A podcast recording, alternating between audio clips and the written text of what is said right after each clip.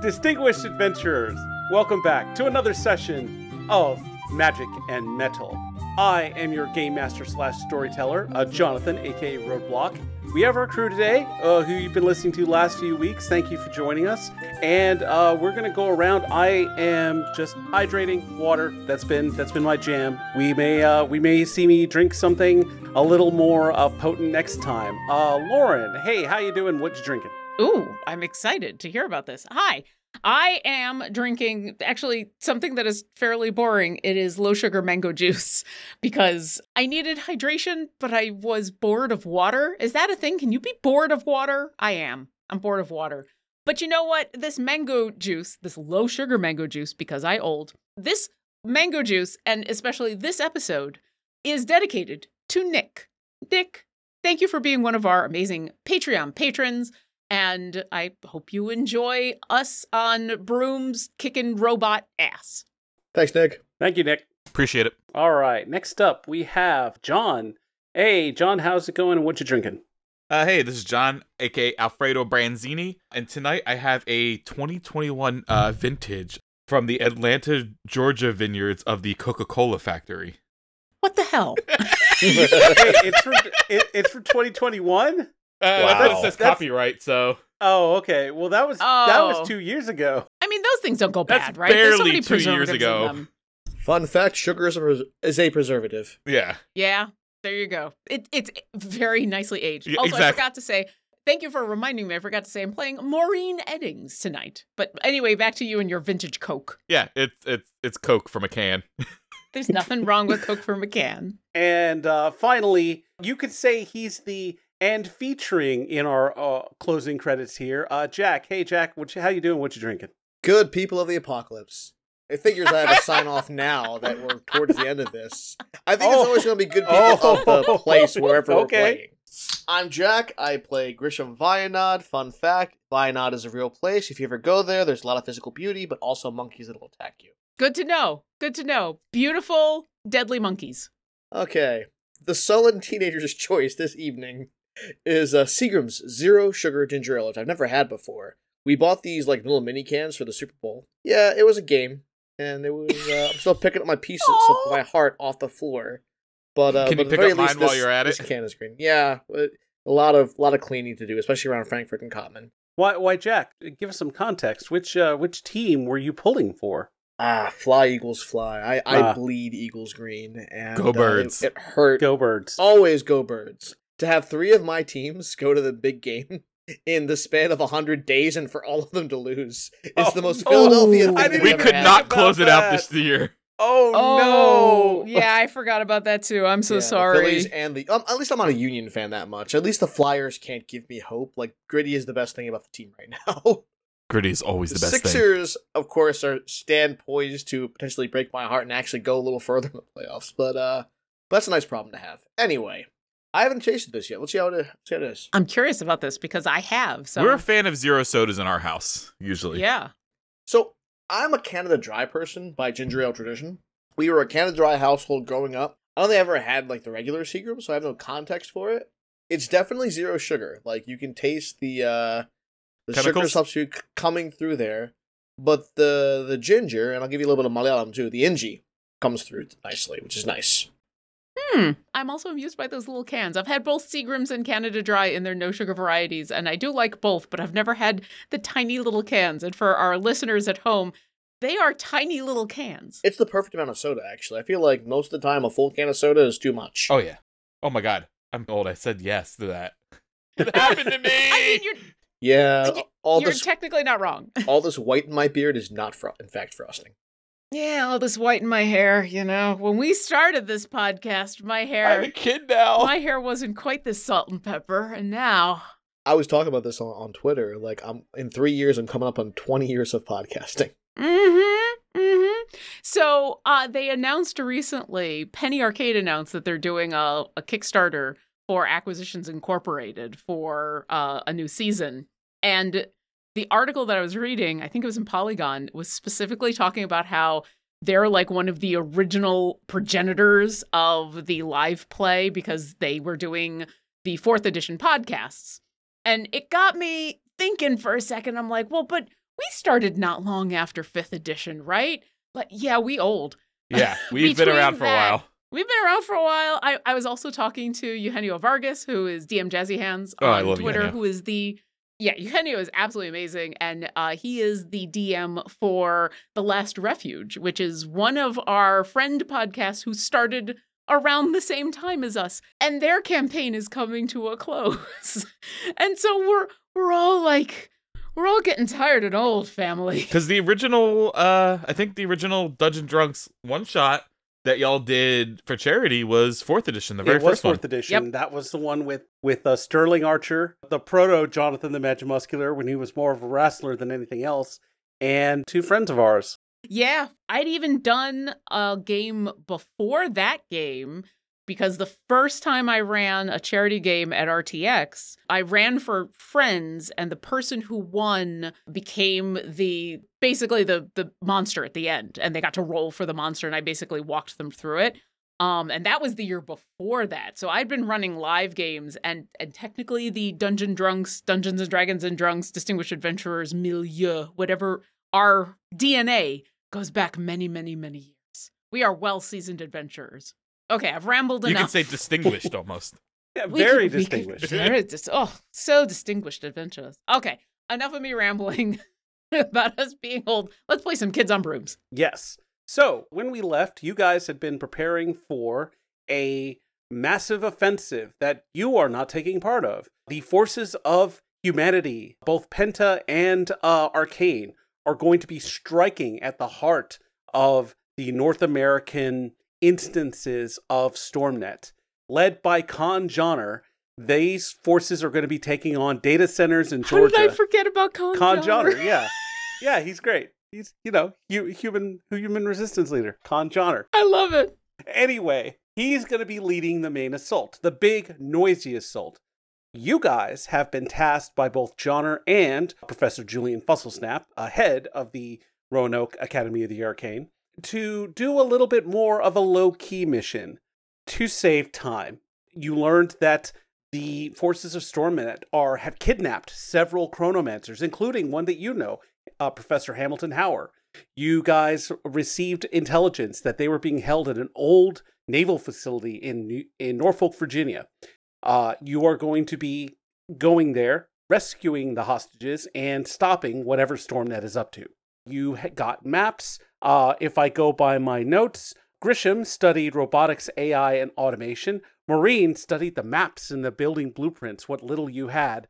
And Fredo got some Ant Man versus Thanos comics that he hid in a folder labeled classified. Also, we discovered that all the other chronomancers are the 2002-2003 San Antonio Spurs. Three of them are. One of them is a coach for the Spurs, and and she's a lady. And the last one is Hamilton Heuer, who, uh, pulling back the curtain a little bit, is named after two watch brands. No, the classified documents were hidden in the Ant Man and Thanos comics. Ah, okay. So that way I could read the classified documents without looking like I'm reading classified documents. Thank you for the clarification. All right, you have taken your time to study. Uh, you have received uh, some magic armor that gives you some benefits. I believe what I said was it gives you plus one to planned action checks and plus two to unplanned action checks. So uh, somehow they are better when you don't expect it. Okay, because magic. the sun rises over the horizon, and uh, the horizon for your view is just a sea of trees. As uh, the Roanoke uh, Academy of the Arcane is nestled in this uh, lonesome forest on the island. I have described the grounds as being a myriad of different architectures and time frames. You have things that clearly came from Europe. You have a few things that probably came from Africa. You have things that uh, originated here, longhouses and lodges, and uh, it's just a weirdly uh, sort of continuous and actually works well together for this particular purpose. It's a patchwork quilt of different architectural styles. Exactly. And you guys emerge from where your quarters are into one of the many courtyards, brooms in hand, armored up, and ready to go. As you're walking out, Professor Fusselsnap casually walks walks out to meet you. Well, today is the day. How are you all feeling this morning? Great. Yeah, you know, it's it's a nice day to go for a fly. Oh, that's good. That's good. That's good. I like that. I like that. I like that. Also, maybe today isn't the day. Maybe today is the day that we learn about how to do time travel, and then we'll make yesterday the day. As I said with the time before, ow my head. It's okay. Grisham's got us. Okay. Right, Grisham? I'm just gonna pull apart the the bots and you deal with the timey wime stuff. I'm ready to make some gold. Let's do it. Good luck, and may time be on your side. I may have said this earlier, but it remains true nonetheless. And you, as you start to take off, you see Professor Fusselsnap looking upon you uh, with pride, and uh, you can see he's got some concern in his face. But it's nothing that I mean. It's you guys are going on a dangerous and important mission, so you've seen this look on his face uh, at other times too. This isn't a Black Hawk Down situation where your commander comes out and says, "Hey, good luck, guys," and and you're all like, "Wait, that was weird. He's never done that before." And then no, no, this this is a familiar uh sight for for you. Not always, but but sometimes. Also, spoiler alert for Black Hawk Down. This was in like the first like 20 minutes of the movie. It's fine. I know, I Also, know. I Black find Hawk Down came though. out in 2003. That was 20 years ago. That's true. Okay, I That's true. watched it recently. Oh my fucking god, everyone's so young. Uh huh. So are we. Yeah. Oh yeah, that was that. That's a movie, Grisham. That's a movie that uh, Alfredo got for us like a year ago or something. Like he finally got access to some of those movies, and we watched that. It was pretty dark. Wait, wasn't the tag game guy game guy in that one? Yes, that was a better movie. Which tag guy? This is Jonathan, not not Oh. GM. There was a movie called Tag. It was based on Right, a true story of a yeah. I think he Yeah. was Jeremy Renner. Wasn't Jeremy Renner? in Black Jeremy Hawk Down? Renner. Jeremy yeah. Renner was not in Black Hawk Down. I Oh, thought he was in Black Hawk Down. He was not. What are we thinking of then? It had Josh. We're thinking Josh of Hartnett, that movie. Uh, Jack and I are thinking of that movie of the, about the bomb squad. Hurt Locker. And where Hurt Locker. Locker. Yes. Hurt Locker. We're thinking Hurt Locker.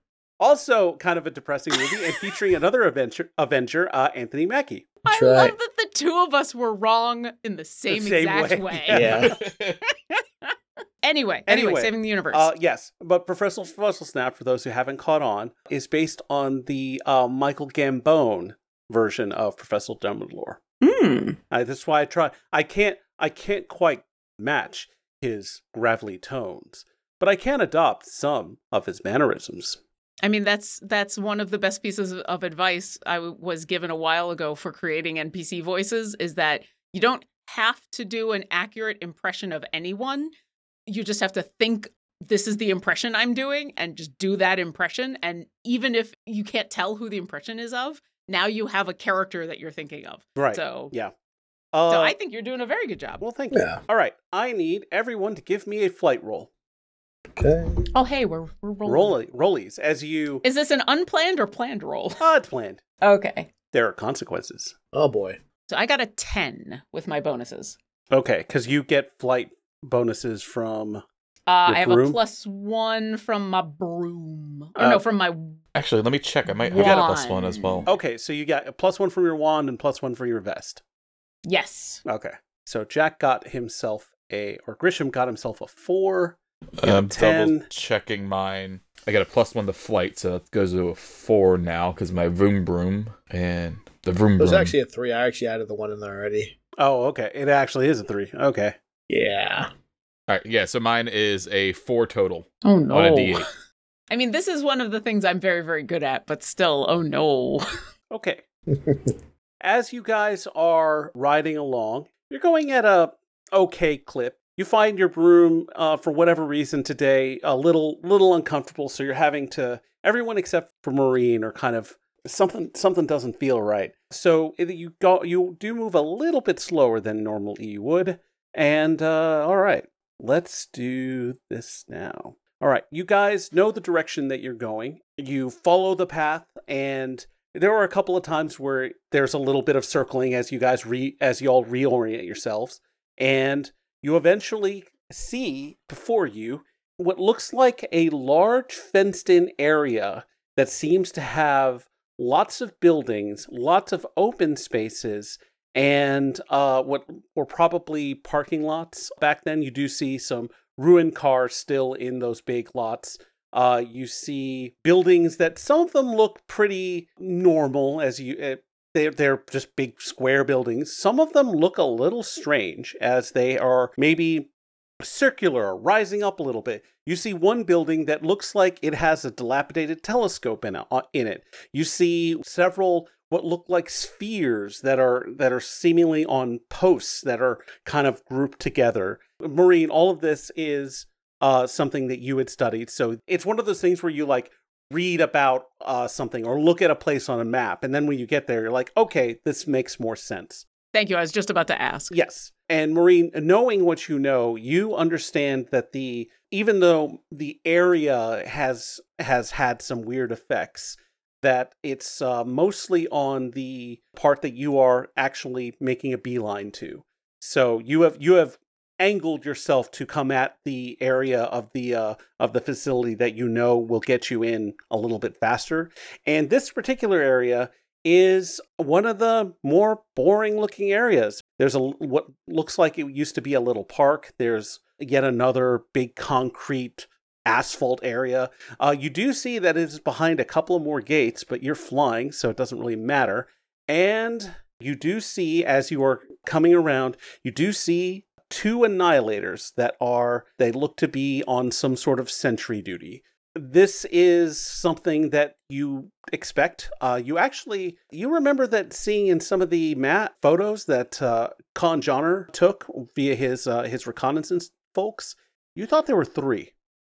Okay. Is, I was gonna say, is there anything I would have gleaned pertinent to this mission from reading those classified documents? So you know that the documents went over some of the other experiments that were going on and some of the other research. Obviously, there was some su- astronomy. The Virginia is not exactly the hotbed for things like that. So it's it is kind of weird that they would have had a telescope here. Some of the documents that would go into that a little bit further uh, stop at some of the good parts right before the good parts.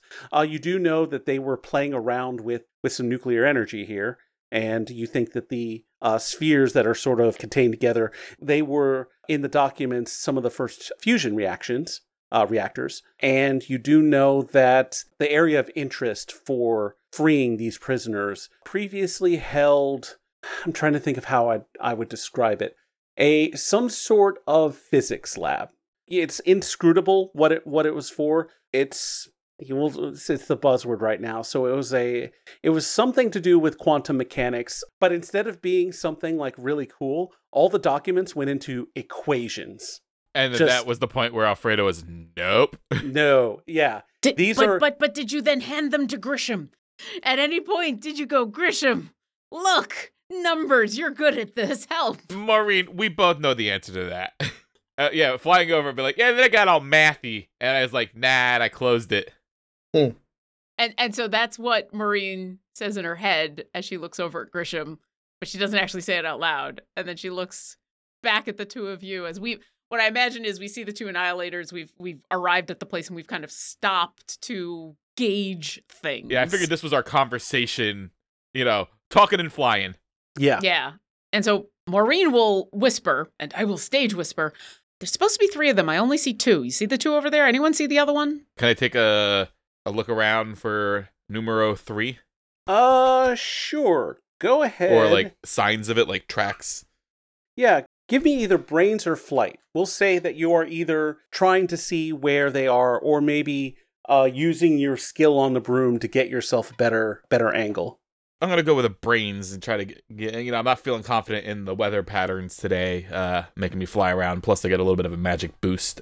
All right, uh, that's another three on a d6. Uh, you don't see it as you're coming around, and at this point, I need everyone to make either give me a unplanned flight roll and grit roll. Uh, give me the flight first, and then the grit.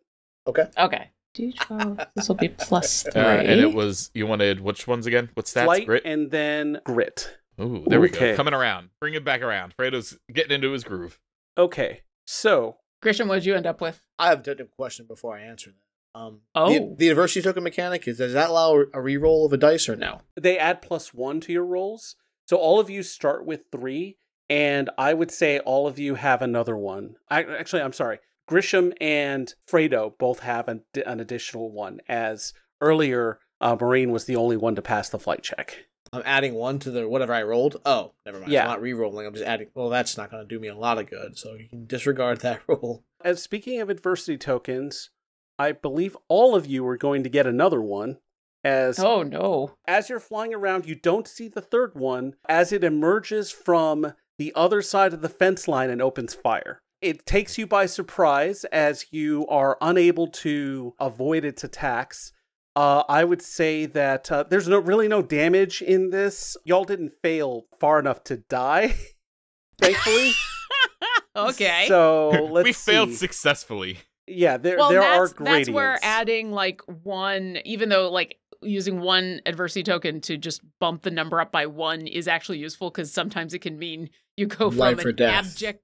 Yeah, it could go from an abject failure to just like a, a complicated failure. All All right, all of you take take some hits. Uh, your broom Oh. is singed a little bit, and you get singed a bit. Fortunately, all of you are able to sort of gird yourselves to this damage. As uh, I will ask the group, uh, in order of their flight roll, what you would like to do as an unplanned action. And keep in mind, you do have magic, so if you want to do a magic spell, whatever check uh, you know we conjure, I do have a DC for this, a brutal one. So yeah, tell me what you want to do, and then we will go. So let's see. In order of flight, we had Grisham at six, and then um, I also had a six. Maureen at six. Uh, I think I was an eight on this last one. Yeah. You were an eight. So Fredo. Actually, before we do that, uh, let's do rollies, uh, d20s from uh, Grisham and Lauren, uh, uh, Maureen. Rollies. Okay, thirteen for me. Okay. Six for me. You win. All right. Yay! All right. So, Fredo, right now in the in the immediate future, what are you going to do to deal with this situation? You have two uh, annihilators that are becoming aware of your presence, and you have an- another annihilator that is actively firing upon you. In this moment, Fredo is gonna fall back on the old reliable, and he's gonna give it the old one-two tug job, and try to Claire, hold it. on. No, no. Before you go on, please, please give the, give me the some one-two tug context. job. Yes. Yeah, old reliable. How I dealt with the annihilator that pierced me, where I tried to take its head, and I oh, okay, okay. and I grab all it and I tug it, and it pops off. The old one-two Uh, tug job. Okay. I would prefer we not call it that again, but Nope. sure. It's Fredo. Fredo, we got to work on your naming naming of stuff because Well, this, this is why all the professor professors look at you weird when you talk about the things that you can do. Yeah, this we'll, is uh, why.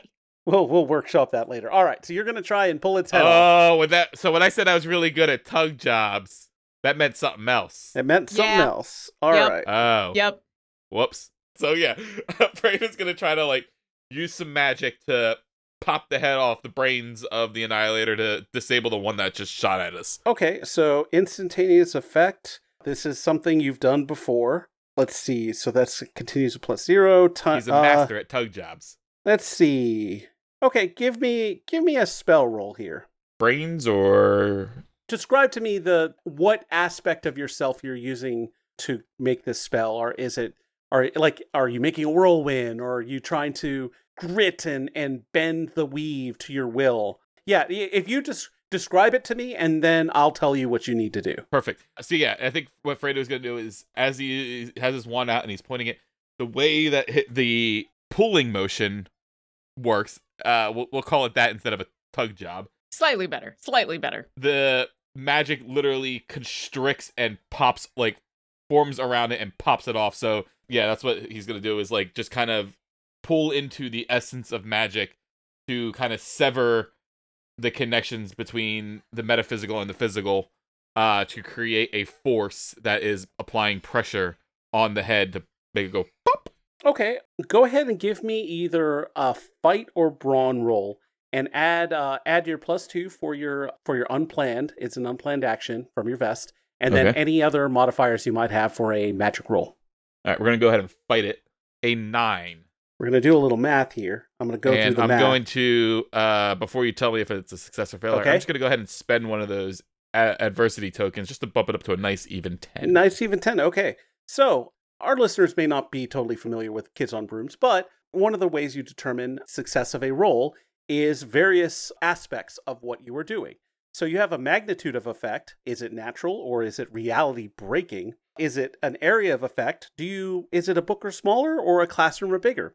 And the duration of the effect is it instantaneous or permanent? And finally, the experience with the spell.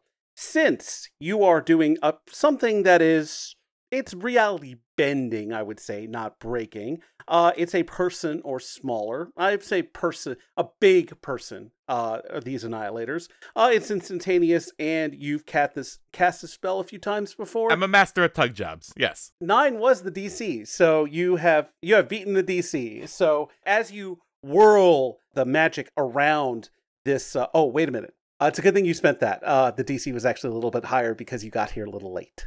Okay. Anyway, but still, you succeed. So you Good thing I spent that you, token. Yes, you. Good thing you spent that. You bend the forces around the uh, the the structures supporting the the neck and head of this annihilator. It looks at you with cold purple eyes as it levels uh, its weapon at Maureen to finish her off.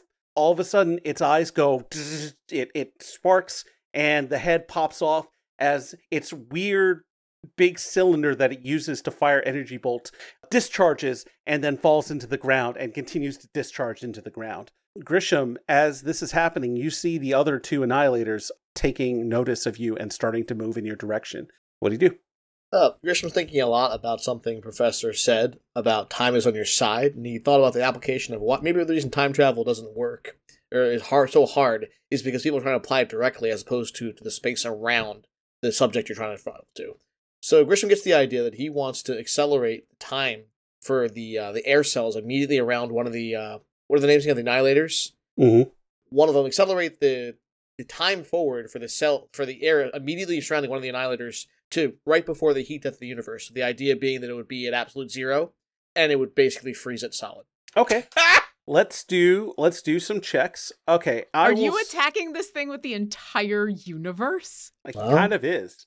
Yeah. Uh, I'm gonna give you. That's amazing. this sort of spell would probably require a very very in-depth under, uh, understanding of this uh, so i would say you can have a brains or it, it takes takes a lot of strength to to muster these forces so you can have a brawn but i will say since you clearly have studied this and and you are familiar with the with the equations that make it so if you choose brains you get a plus one Oh, all right. Uh, let's do. Well, my score's a little bit better with bronze, so I'm actually gonna roll with that. All right, here we go. Five. okay before do you want to spend any adversity tokens Are we allowed to spend ours for them as well? we You, cross- m- I believe you might be able to. One second. Yeah, because I'll throw some adversity tokens at Grisham to encourage the heat death of the universe. I'll even sure. describe how I do it. Okay. In this snap decision, you can't you can't help in that way. I Okay, 'cause believe with a planned. Okay. action you can, but not. Okay. Uh, okay, so I'll use one adversity to- or adversity token to bump it up to a six. okay, I'm gonna be nice and put this right in the middle of reality bending and breaking. It's not reality breaking, but it's not. It's a little more than reality bending. Just speeding reality along a little bit. That's all. Hmm. Yeah. This is gonna happen eventually. Let's see. It's not a person size because you're just doing its. Are you doing the entire thing or just its head? Yeah, maybe it's just the head, just because I Okay. figure I'm testing this out. You know. Uh, relatively, uh, even though you're you're bringing down the universe of time upon it, it really is instantaneous.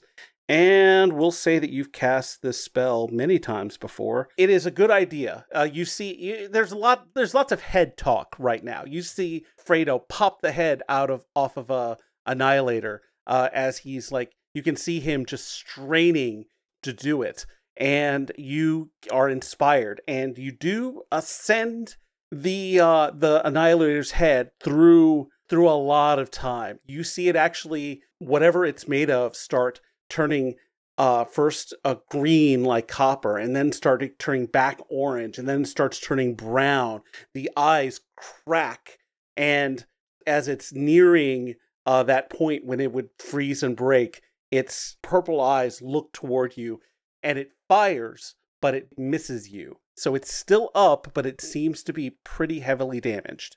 I, I mean, I feel like when they found Data's head in that lab, like he shouldn't have been as sharp anymore. It would have been great if like they had like you know Data just wasn't quite as smart as he was because like his head had been in a cave for like 400 years or whatever. So it's similar effect here, similar effect to what I think would happen. So that brings us to a Maureen Snap decision. You have an undamaged Annihilator, you have a heavily damaged Annihilator, and you have a dead Annihilator. After this Snap decision, I'd say you could probably regroup and do something a little bit more planned. But uh, for now, how do you handle this this situation?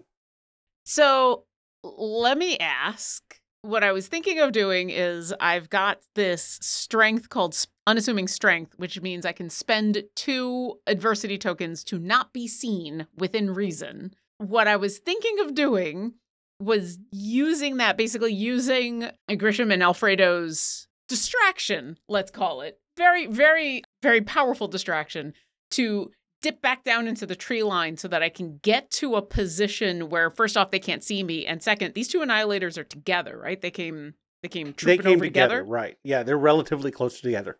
I would love to use those two adversity tokens and disappear and Okay. sneak around so that I can get them in a line so that I could fire lightning through both of them. Okay. Uh, we'll go ahead and spend your tokens, and Okay. let's see here. I know that's asking a lot, but I'm hoping because I went last, I can use my friends as as distractions to do this. Grisham, you would actually get an adversity token back. Hmm. Yeah, I, I would say you got you get an, an adversity token back. Okay, so two adversity tokens. Uh, let's see, we've done lightning before. Let's go ahead Mhm. and review it, though. It could naturally happen. Mm-hmm. Let's see. The we'll say the area effect is big, uh, so bigger than a person, but smaller than a classroom. Yeah. and then it's instantaneous. It's not like you're. I mean, you could just sit there and sustain the lightning if you wanted, and uh, you've definitely cast the spell many times. So yeah, go ahead and Oh, give yeah. me. We'll say give me either a fight or brawn. Your oh, choice. we're gonna do fight. We're gonna do fight for sure. I get okay. Here we go. Hey, uh, that is a sixteen. All right. I'm gonna let it ride. I'm gonna let it ride. Okay. Go ahead and uh, and describe to me how these two annihilators are annihilated. I swoop closer to the ground so that it's harder to see me as my two friends go after these annihilators. And when Grisham is done trying to send one into the death of the the end of the universe, those two eyes that are still glowing that look up at him are just the target I need. And so I swoop around until they're in a line. And then I've got both hands on the broom, and I just use the broom as a conduit to zap right through the eyes of the one and right into the other one so that I'm hopefully hitting both of the heads. And then they explode like popcorn. pop as both of them drop. Uh, the undamaged one fires off a few useless discharges from its weapon. Things fall silent. You're not sure how many are in the facility, so maybe it's time to, to get in and get going.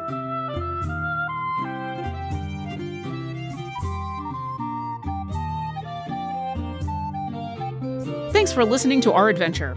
If you've enjoyed our show, then visit us at distinguishedadventurers.com. There you can find links to our podcast and social media, pictures and bios of our cast, info on our Patreon, and much more. Thanks again, and we'll see you next encounter. We appreciate all of our Patreon patrons and extend a special thanks to our top tier patrons.